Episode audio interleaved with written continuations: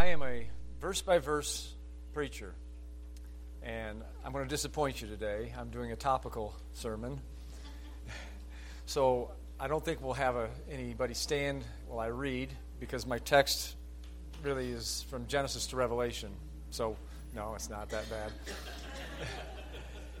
so, I'm not used to doing this. So, this is going to be kind of a learning curve for me.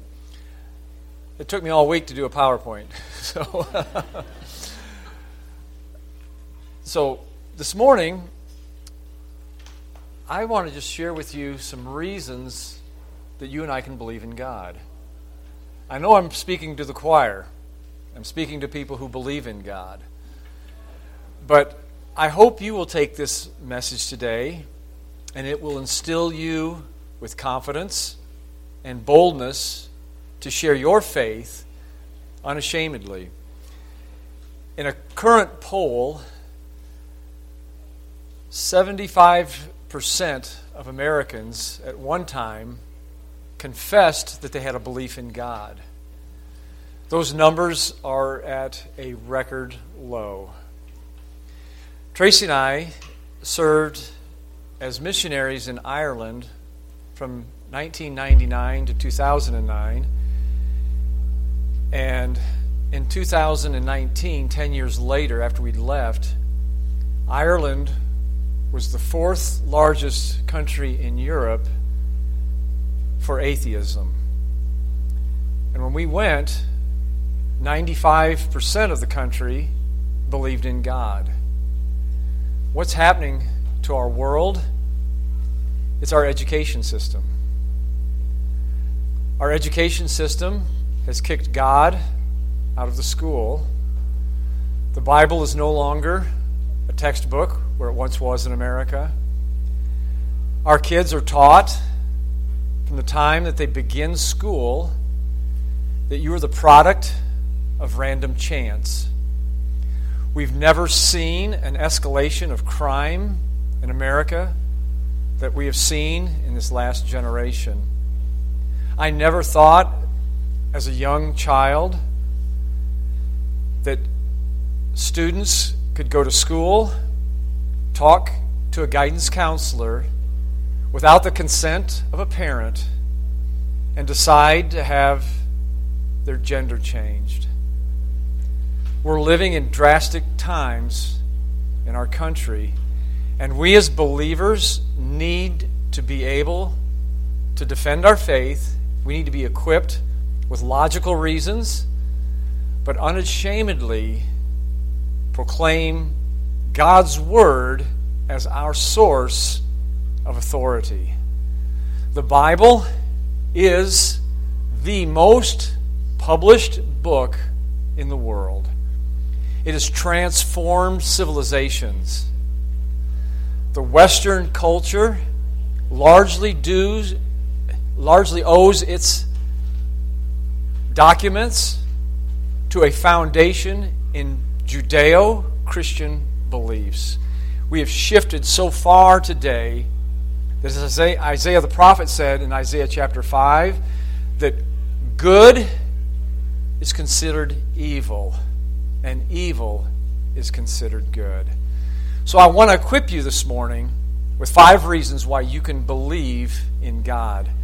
So, our first, I'm going to mention, and I'm going to go through these really quickly until I get to the life and resurrection of Christ.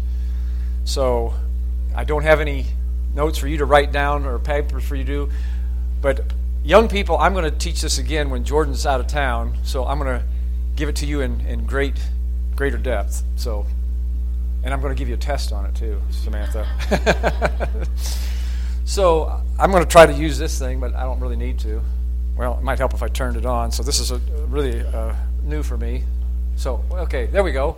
The origin of the universe, fine tuning of our world, objective moral values, life and resurrection of Christ, and your personal experience.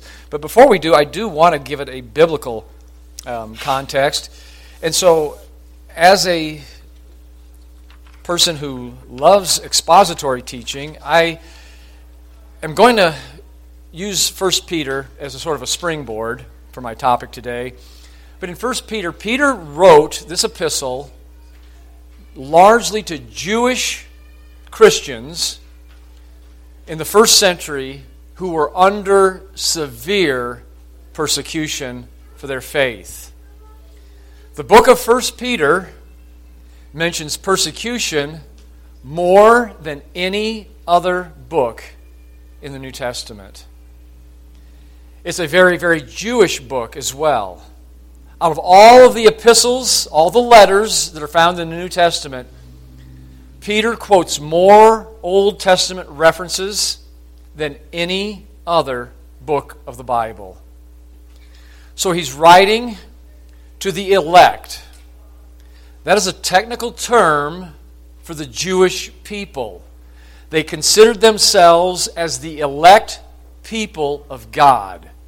They considered themselves a chosen nation, a royal priesthood, a holy people to proclaim the praises of God. So God had selected one nation in the Old Testament to bring his message to the world and to bring the Messiah to the world. That's why Israel was elect. So, Paul, I mean, sorry, most of the letters in the New Testament are written by Paul, but this is Peter. Peter writing to the elect. Then he says, to the strangers, that was another very Jewish term. The Jewish people looked at themselves as sojourners. None of the patriarchs had a permanent dwelling. And so, writing to these people, they saw themselves as sojourners. In 1 Peter chapter 4, he says, I beseech you, therefore, as pilgrims and sojourners we are here for simply a temporary stay. Hallelujah for that. This place is not my home. It's not your home. This is a rabbit, and I run a lot of rabbits, so guys, get ready for some rabbit trails. But John 14 says this You believe in God, believe also in me. In my Father's house are many, many mansions. And if it were not so, I would have told you. And I go to prepare a place for you that where I am, there you may be also. And where I go, you know, and the way you know. And T- Thomas said to him, Lord, where you go, we do not know, and whither you, how we're going to get there. And Jesus said, I am the way, the truth, and the life. And no man comes to the Father but by me. So Jesus is preparing a place for you and I in heaven. We are pilgrims, we are sojourners. This is not our home. Peter goes on to say, abstain from fleshly lusts which war against your soul. So he's writing to a Jewish audience. They were under severe persecution for their faith. They were persecuted by their Jewish brethren who did not accept Yeshua or Jesus. He actually, that's a Greek name. His Hebrew name is Yeshua, which means Savior, Deliverer.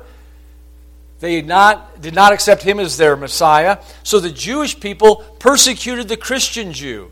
They were persecuted by the Romans because the Romans called Caesar God and King, and the Christians refused to do that. They were persecuted by the Gentiles who had a pantheon of gods.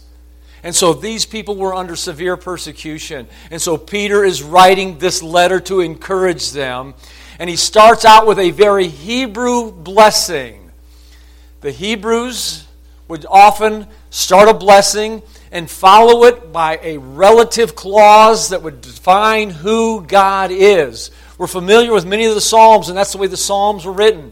I'll quote just a little bit of Psalm 103 to give you a flavor of the way the Jews would write their eulogies. That's the Greek word for blessing. Blessed. May God be blessed, it says in Psalm 103.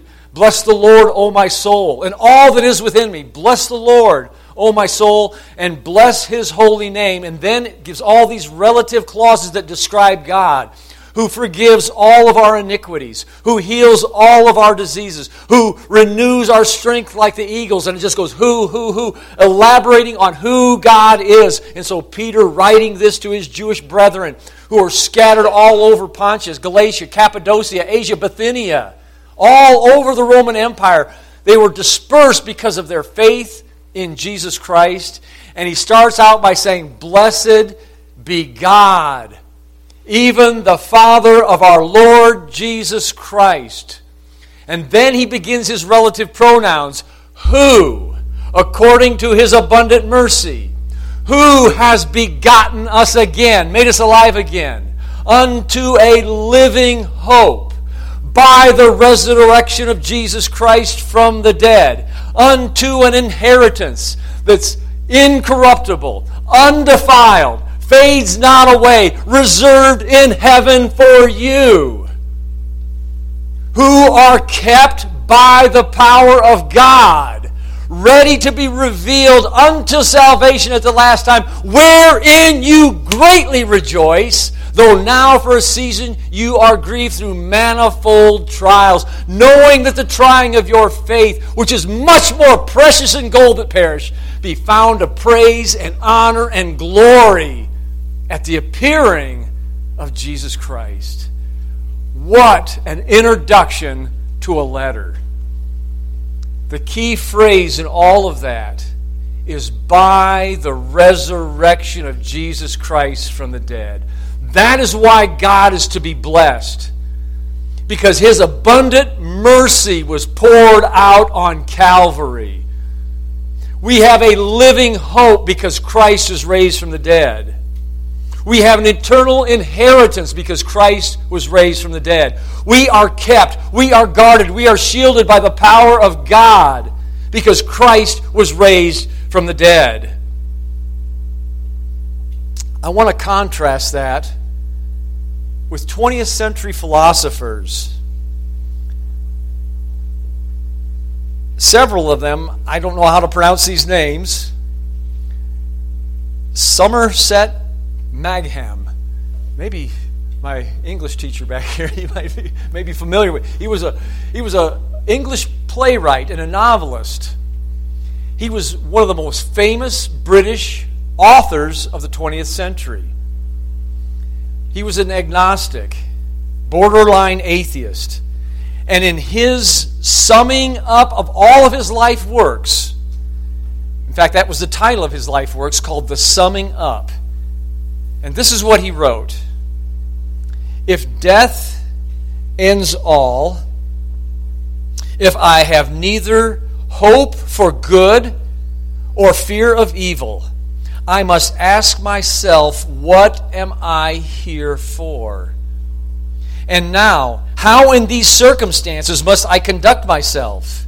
Now, the answer is plain if there is no God. But the answer is so unpalatable that most honest people will never face it. There is no meaning for life, and thus life has no meaning. Another writer of the 20th century. He was a Nobel Prize winner. I'd never heard of him until I began this study. His name was Jean Paul Sartre. He was an existentialist thinker who bordered on atheism and was also a Marxist. And this is what he wrote It is true. I'd always realized it I had no right to exist at all. I had appeared on this earth by chance alone. I exist as if I were a stone, or a plant, or maybe even a microbe.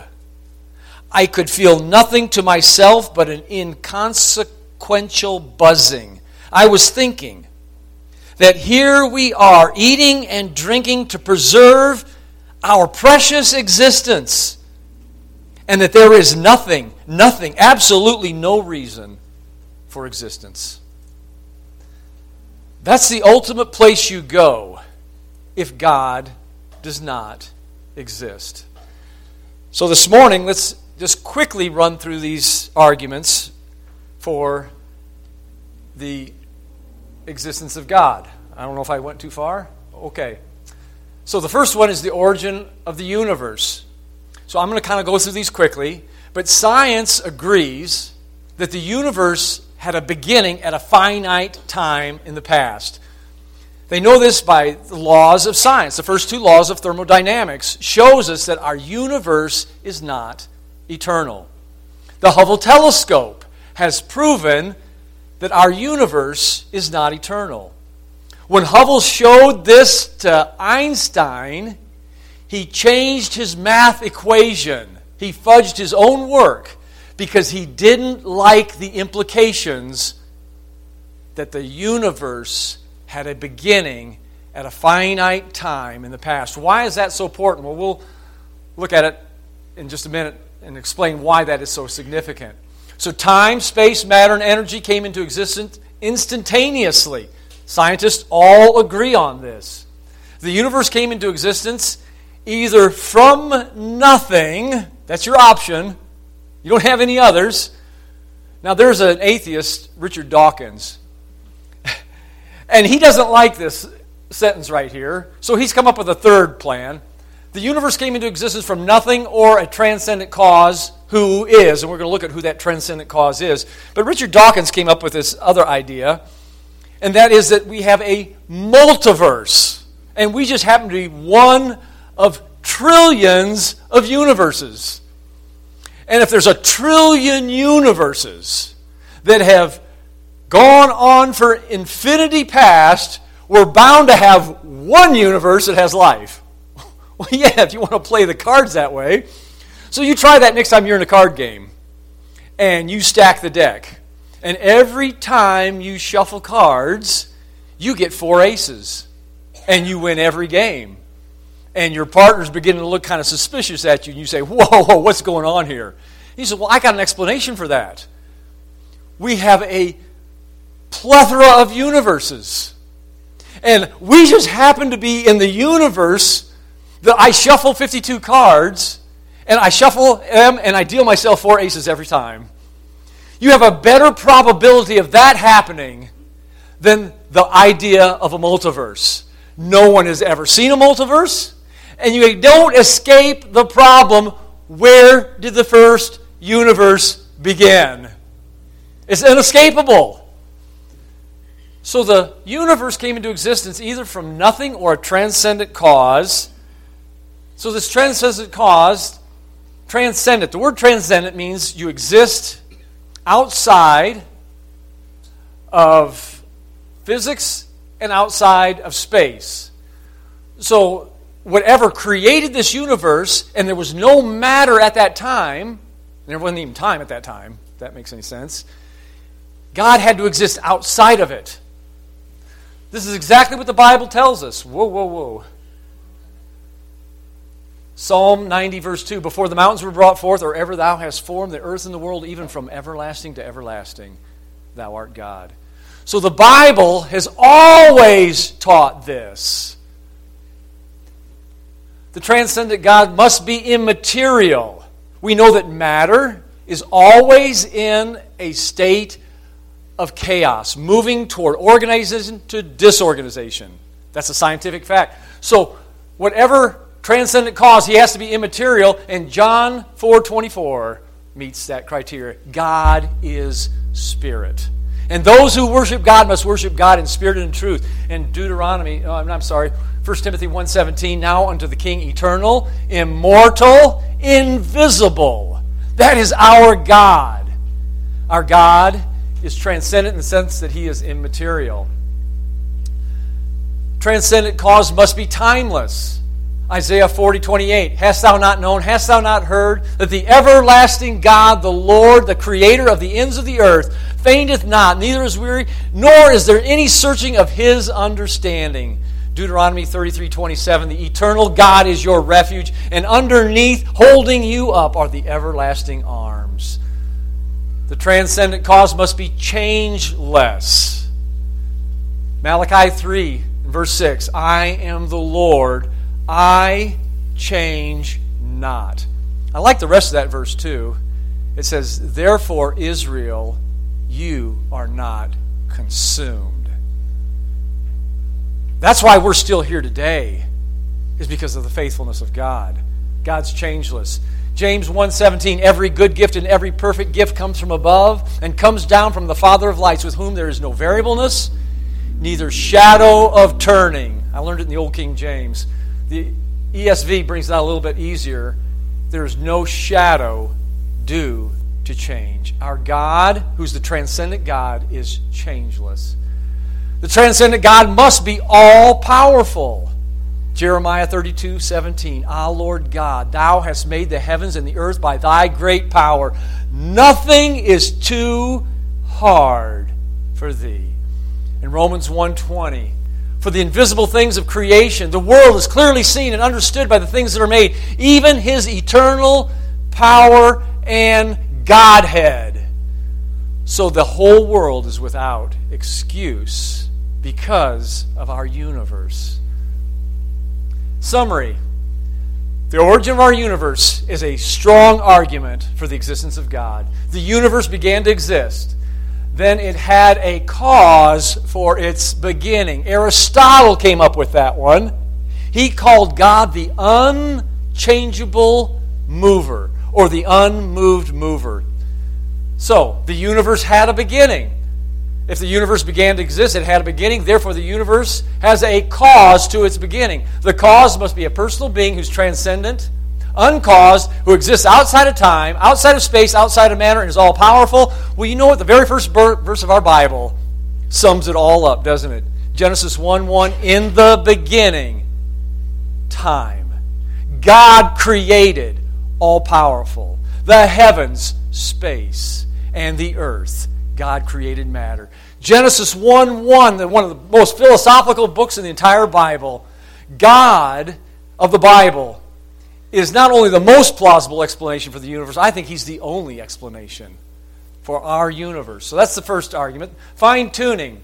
The fine tuning, the complex order of our world points to an intelligent designer.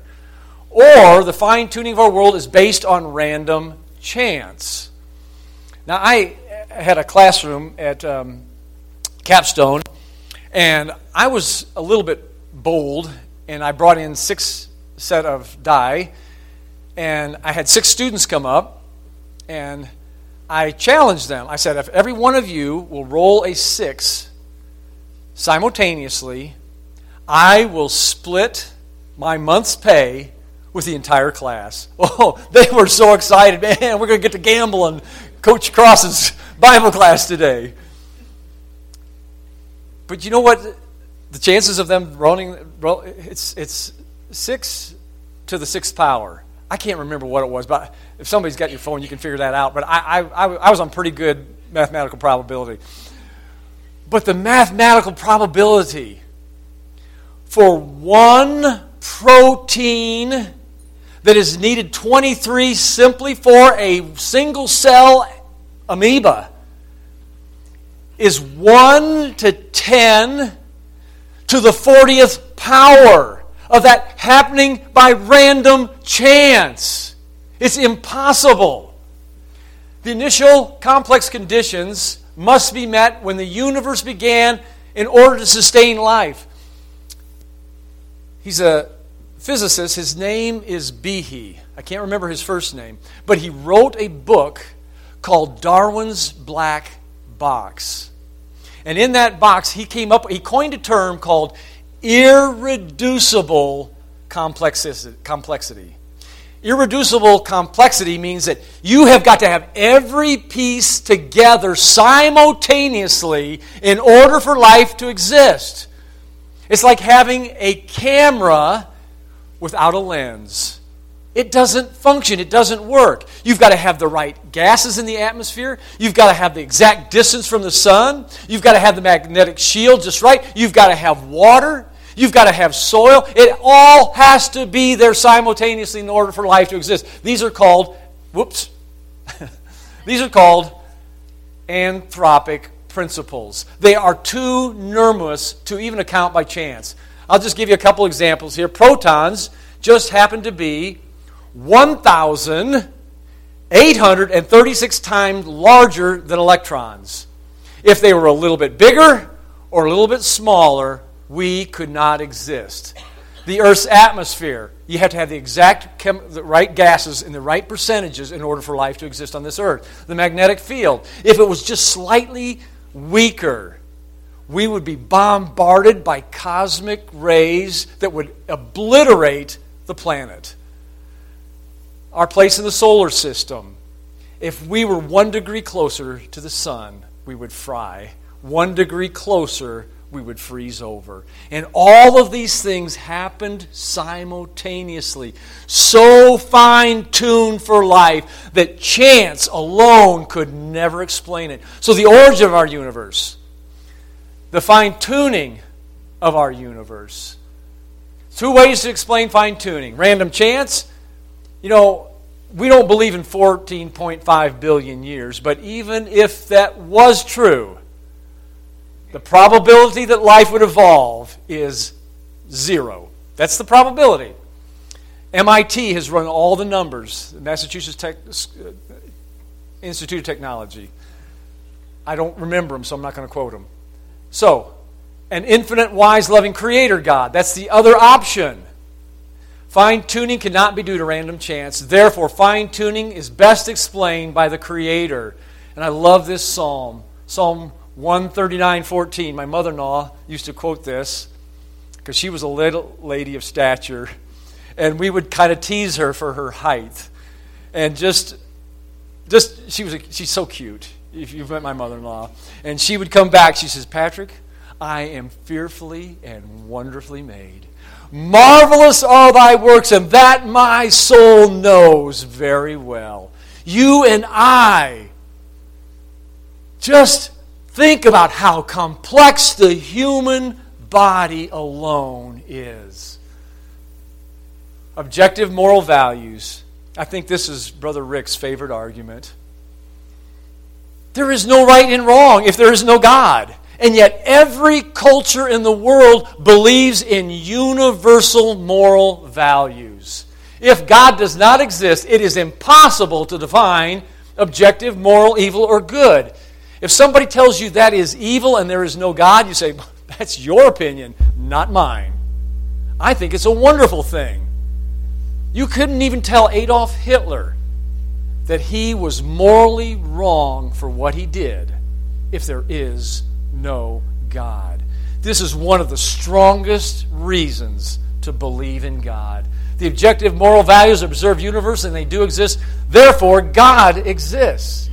C.S. Lewis points out that those who reject absolute moral values quickly change their mind as soon as these words come out of their mouth. That's unfair because you're appealing to a moral standard that that person agrees with.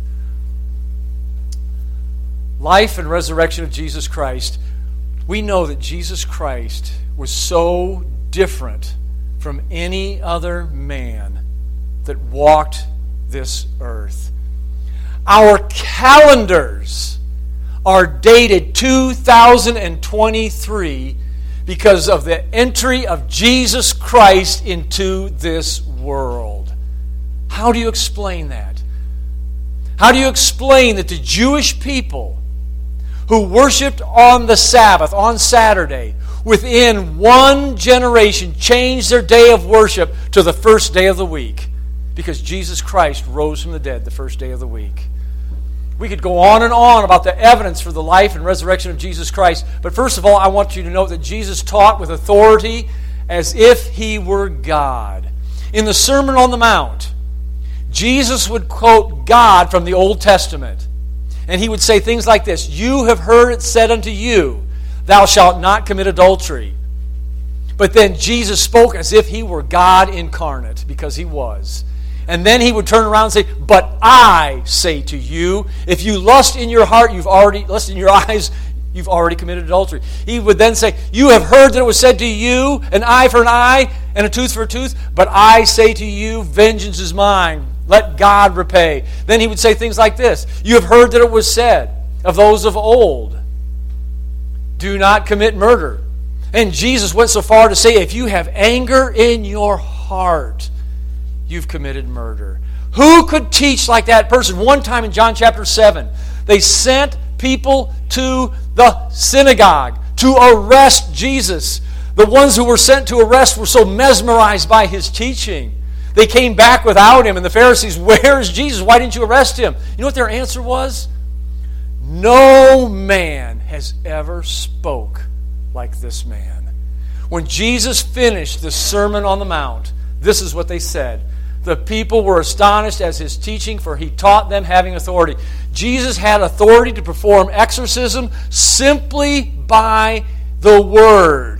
And the demonic spirits knew who he was. They came and they said, Jesus, did you come to torment us before our time? Because we know you are the Holy One of God.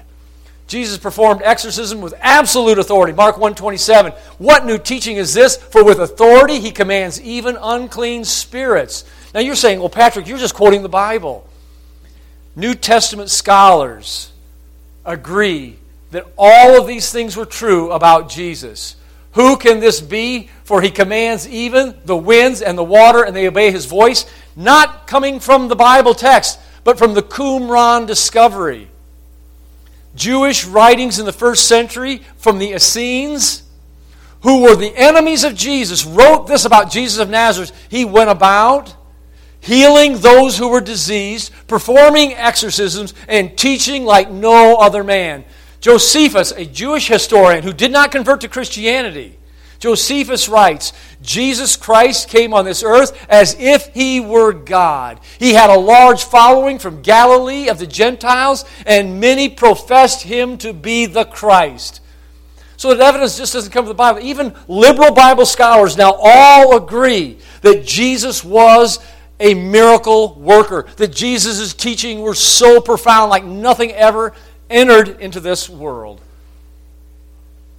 Jesus healed with absolute authority. Matthew 5:31, I could give you hundreds of references. They marveled when they saw the mute speaking, the maimed whole, and the lame walking, and the blind seeing. Jesus claimed authority over the temple. He went into the temple on the Passover and he dumped over the tables. He took whips and he drove people out, and they said, By what authority do you do this? He called it his father's house. I wish I'd quit doing that. His father's house. Why is that significant? They picked up stones to kill Jesus in John chapter 5. And this is what he said My Father's working, and I am working. The Jews took up stones to stone him. And he asked them, Why do you stone me? And they said, Because you called God your Father, making yourself equal with God. Jesus' authority was profound. Jesus had authority to forgive sin. The exact same thing happens in Mark chapter 2. You guys are familiar with that passage. They tore the roof off, they lower the, the paralytic in front of them, and Jesus looks at them and he says, Your sins are forgiven. What was going on in the minds of the Pharisees?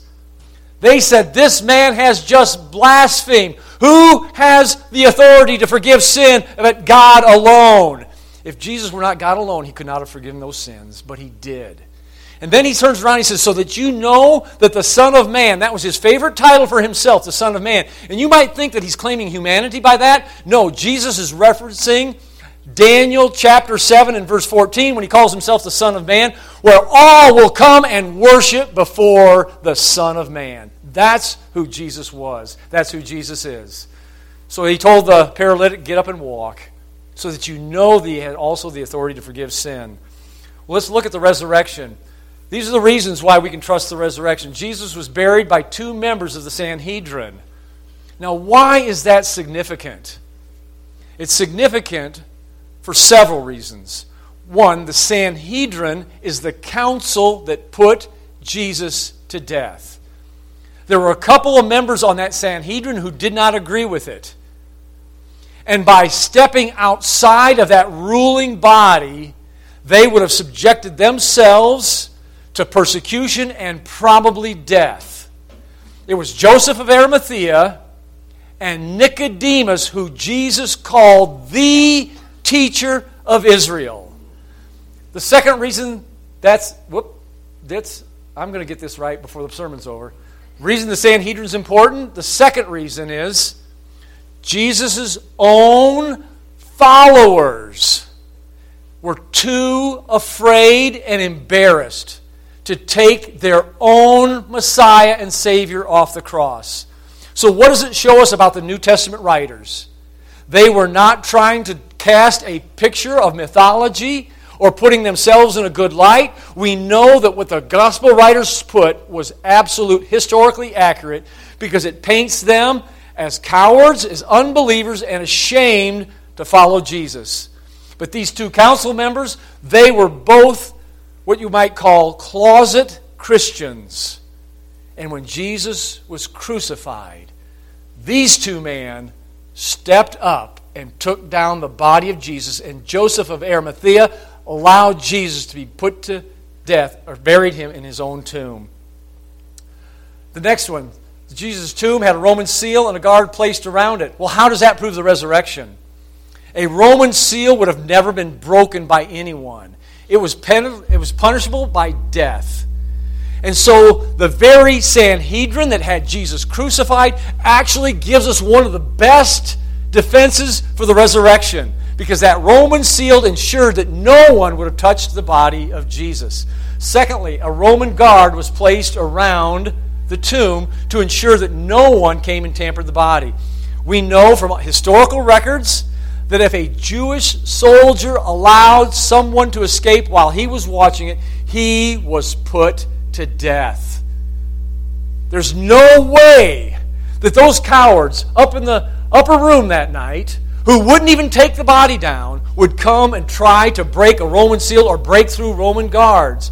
And we know from Matthew's gospel that the Roman guards were paid off to say that the disciples had stolen the body. And then Matthew goes and writes this at the end of his gospel. He says, And this saying is published abroad to this very day. Matthew could have never written that in his gospel if it weren't true. All you would have to do is go and check it out. A third reason the disciples themselves did not believe the initial report. Well, how does that, again, show us that the resurrection is credible? These men didn't believe in the resurrection, they thought it was a Fabrication. You remember when the women came back in Luke chapter 4 and they reported that the tomb was empty and that Jesus was alive? The disciples said this His, their words were like idle tales. So, what was going to convince these men that there was a bodily resurrection? It had to be an appearance of Jesus Christ. Otherwise, these men lied. But who dies for a lie. Well, many people will die for a lie if they believe it's true, won't they? We see that in terrorists all the time. But no one dies for a lie when they know it's a lie that they are not going to get anything out of. In fact, why would you tell a lie that's going to bring about your very death? No one does that. So that's why it's so important to understand that the disciples did not believe the report. The resurrection appearances were varied. They didn't just happen at one time, it was different groups of people. Why is that important? It shows that the resurrection appearance were not hallucinations. They were not just the, the feelings of people who were overwhelmed with grief. The first appearances were two men on the road to Emmaus. They didn't understand. They didn't even know who Jesus was until after the appearance was over. Then Jesus appears into a, the upper room where many people were there. Then he appears on the Lake of Galilee where there were only four disciples. And then in the 1 Corinthians chapter 15 says that Jesus appeared to over 500 brethren. Paul, writing this in 55 AD, says, and many of them are still alive to this day. Many of them, some of them have slept, he said, but many of them are still alive. So the varied and different people and the different groups that Jesus appeared to shows that it was not an hallucination. The resurrection history did not develop over time. I cannot emphasize that one enough. Dr. Paul Maier, who was authority on ancient Near Eastern religion mythology, was a professor for many, many years at Western Michigan State University. And this is what he says about the resurrection. He says the resurrection story was so close to the actual event, it is impossible that the story was fabricated, exaggerated, or mythology.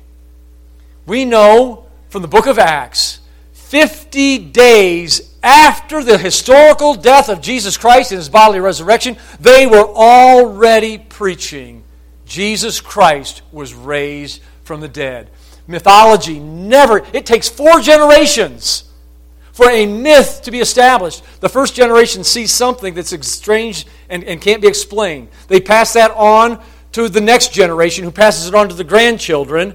And then, when they're all dead, the first one's dead, the fourth generation then turns that into mythology. It never happens within 50 days, an event. I can show you from Paul's writings alone that Paul was converted in 32 AD. But speaking of Paul, the last argument, two leading proponents of the resurrection were actually opponents of Christianity. How can you explain that? People who vehemently opposed the teaching of Jesus Christ converted to Christianity. How in the world can you explain that? There's one logical explanation, and that is that they saw Jesus Christ raised from the dead. I'm going to give you two. James, the brother of Jesus. James in John chapter 7 and his brothers, they tell Jesus to go up to Jerusalem, hoping that he's going to be put to death there. And they tell him, Jesus, why don't you go up to Jerusalem and perform all your miracles and do it up there at the feast? Nobody who does what you're doing remains in secret. And then John, the author, writes this they said this because neither did they believe in him. In Mark's gospel, it says that Jesus, his mother, and his brethren came to take him home. Why? Because they were convinced that Jesus had lost his marbles. They said, He's daft. Let's, let's get our poor brother and let's bring him home. So the other opponent, and we all know who that was, Saul of Tarsus. In his testimony to the Galatians, he says, I was exceeding above many of my contemporaries in Judaism, being far more zealous of the tradition of my fathers. But God, who knew me from my mother's womb, he has called me to be an apostle to the Gentiles. And we know that Saul of Tarsus saw the resurrected Jesus Christ on the road to Damascus in 32 AD. I don't have time to run through all the references. I can quickly do it though, so just kind of listen fast with me. But in 1 Corinthians chapter 15, Paul says, I received of the Lord that which also I delivered to you, that Lord Jesus was crucified, buried, rose again the third day according to the Scripture. By the way, that's an Aramaic creed. Paul is quoting an already existing church document in 55 AD about the resurrection of Jesus Christ. He says, You already received it. Well, when was Paul in Corinth? Paul was in Corinth in 52 AD. How do we know that? Go to Acts chapter 18, and we are told that Gallio was the governor of Achaia. We know from Roman records that was 52 AD. So Paul says, I'm writing the letter in 55. I already told you about the resurrection in, 50, in, in 52. He says, I was at the Jerusalem Council. We know the Jerusalem Council was in 49 AD because of the famine that was in all of Palestine. We know that, that when that, that coincided with the Jerusalem Council, so it was 49 AD. And they all talked about the resurrection. They all talked about what the gospel is in Acts chapter 15. Paul says, 15 years earlier, I was in Jerusalem. 15 years earlier than 49 AD. So let's back that up. That's 39 minus 5, that's 34. Paul says when he was converted, he spent three years in the Arabian desert. So, by that calculation alone, Jesus appeared to the Apostle Paul in 31 AD, and most historians believe that Jesus was either crucified in 29 or 30 AD. So we know that these people who rejected the resurrection of Jesus Christ later died for something that they vehemently opposed. James, the brother of Jesus, was cast off the temple because he would not deny Jesus Christ as the Messiah. Paul was executed in 66 AD under the Roman government.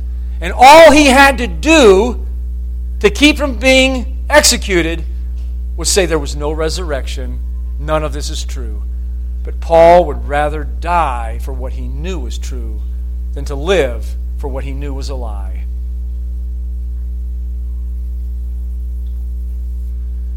God raised Jesus from the dead. there are seven established facts that verify Jesus' resurrection. The only plausible explanation for these facts is that God raised Jesus from the dead. The resurrection of Jesus validates his claims. Romans 1 4, Jesus was born physically from the seed of David, but spiritually he was declared to be the Son of God with power, according to the Spirit of holiness, by the resurrection of Jesus Christ from the dead. You can personally know the forgiveness of sin and eternal life through Christ. My fourth argument, my fifth argument, is where I want to, want to camp out on. I was talking with another man who just loves apologetics. And he says, apologetics has its place. But no one is ever convinced to follow Jesus Christ by facts alone. And I know most of us here today are followers of Jesus, or we believe in the resurrection. But I, I want to emphasize that the most sure way that you know God exists is you know that He lives in your heart. The hymn writer said this You ask me how I know He lives? He lives within my heart. When I was 17 years old, I was reading through the New Testament. I was convinced that Jesus Christ was an incredible teacher. I was in, enamored that everything and everyone who came to Jesus, their lives were never the same. I was so hungry for something that was going to give me purpose, something that was going to give me meaning, something that made life sensible. But that's not where it stopped. When I began to read after the Gospels, I started the book of Romans. And it's then I knew that I was a sinner, that I was lost and that without Christ, I would spend an eternity in hell. And it was at that point where I personally asked Jesus to forgive me. I placed my faith. I'll never forget the verses. It was Romans chapter 10, 10 through 14.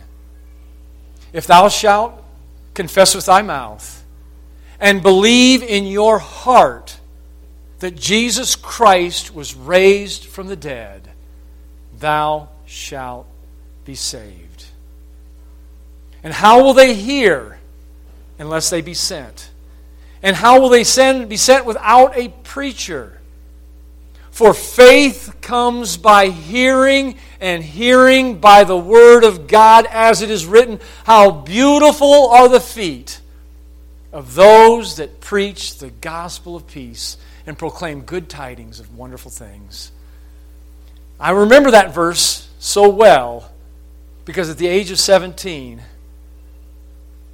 Ted will appreciate this. All I cared about using my feet for was getting around a 440 yard track as fast as I could possibly go. That's what I lived for. And I knew at that moment life has real significance for me. And I bowed my head in my little bedroom and I put my faith in what Jesus Christ did for me on the cross. I remember I was a new person. There was no fireworks. I didn't get chill bumps. The hairs didn't stand up on my arms. But I knew something had transformed. And I went to school the next day telling all of my buddies that I had become a Christian. And they thought I had really whacked out on them. I was different. I had experienced Jesus Christ, a living Savior who had washed away all my sin and had given me a purpose and meaning beyond myself. How can you personally know God today? First of all, Ecclesiastes chapter 3 and verse 11 says this God has put eternity in your hearts. God has put a vacuum there that nothing else can fill. And I exhort you today to fill that spot with Jesus Christ. God designed you for that. That's who you are. Second, sin has separated you between you and your God. You've got to accept that truth. Isaiah 59 and verse 2 says this The arm of the Lord isn't short that he can't reach you. God's ears are not heavy that he cannot hear you. But your iniquities have separated you between your God. Something has to deal with that sin barrier. Christ alone solves the dilemma. Christ suffered once, we're told, to give us eternal salvation. Hebrews 10:14. Christ came, John 10:10, 10, 10, that you and I might have life and that we might have it more abundantly. You don't even really know life until you know Jesus. Jesus said this in his prayer in John chapter 17 and verse 3 This is life eternal, to know thee, the only true God, and Jesus Christ, whom thou hast sent. John 5 44, Jesus said, Verily, verily, I say unto you, he who hears my words and believes on him who sent me shall not come into condemnation, but has crossed over from death into life. Faith alone in Christ's death for your sin and his resurrection is what gives you and I the hope of everlasting life. Blessed be God, even the Father of our Lord Jesus Christ who according to his abundant mercy has begotten us again unto a living hope by the resurrection of Jesus Christ from the dead, to an inheritance that's undefiled, never fades, reserved in heaven for you. You and I can be kept by the power of God for salvation, ready to be revealed at the last day. That is our blessed hope. So I'm going to end with a prayer. And if you're a believer today, I'm going to pray that God will give you holy boldness. That you will openly and publicly share with your friends who might not be believers Five good reasons to believe in God. And this morning, if you came here and you may believe in God, you believe the stories about Jesus, but personally you've never came to that bridge where you say, you know what? I need to personally appropriate Jesus Christ's death and resurrection on my behalf, and I'm going to place my faith today. I'm going to acknowledge that Jesus Christ was eternally God, that eternal God came in human flesh that he suffered and that he was sin for me. That there's nothing I can do to add to his work on the cross. One sacrifice has perfected forever those who come to God. Hebrews 10:14 again. So let's pray together. Father,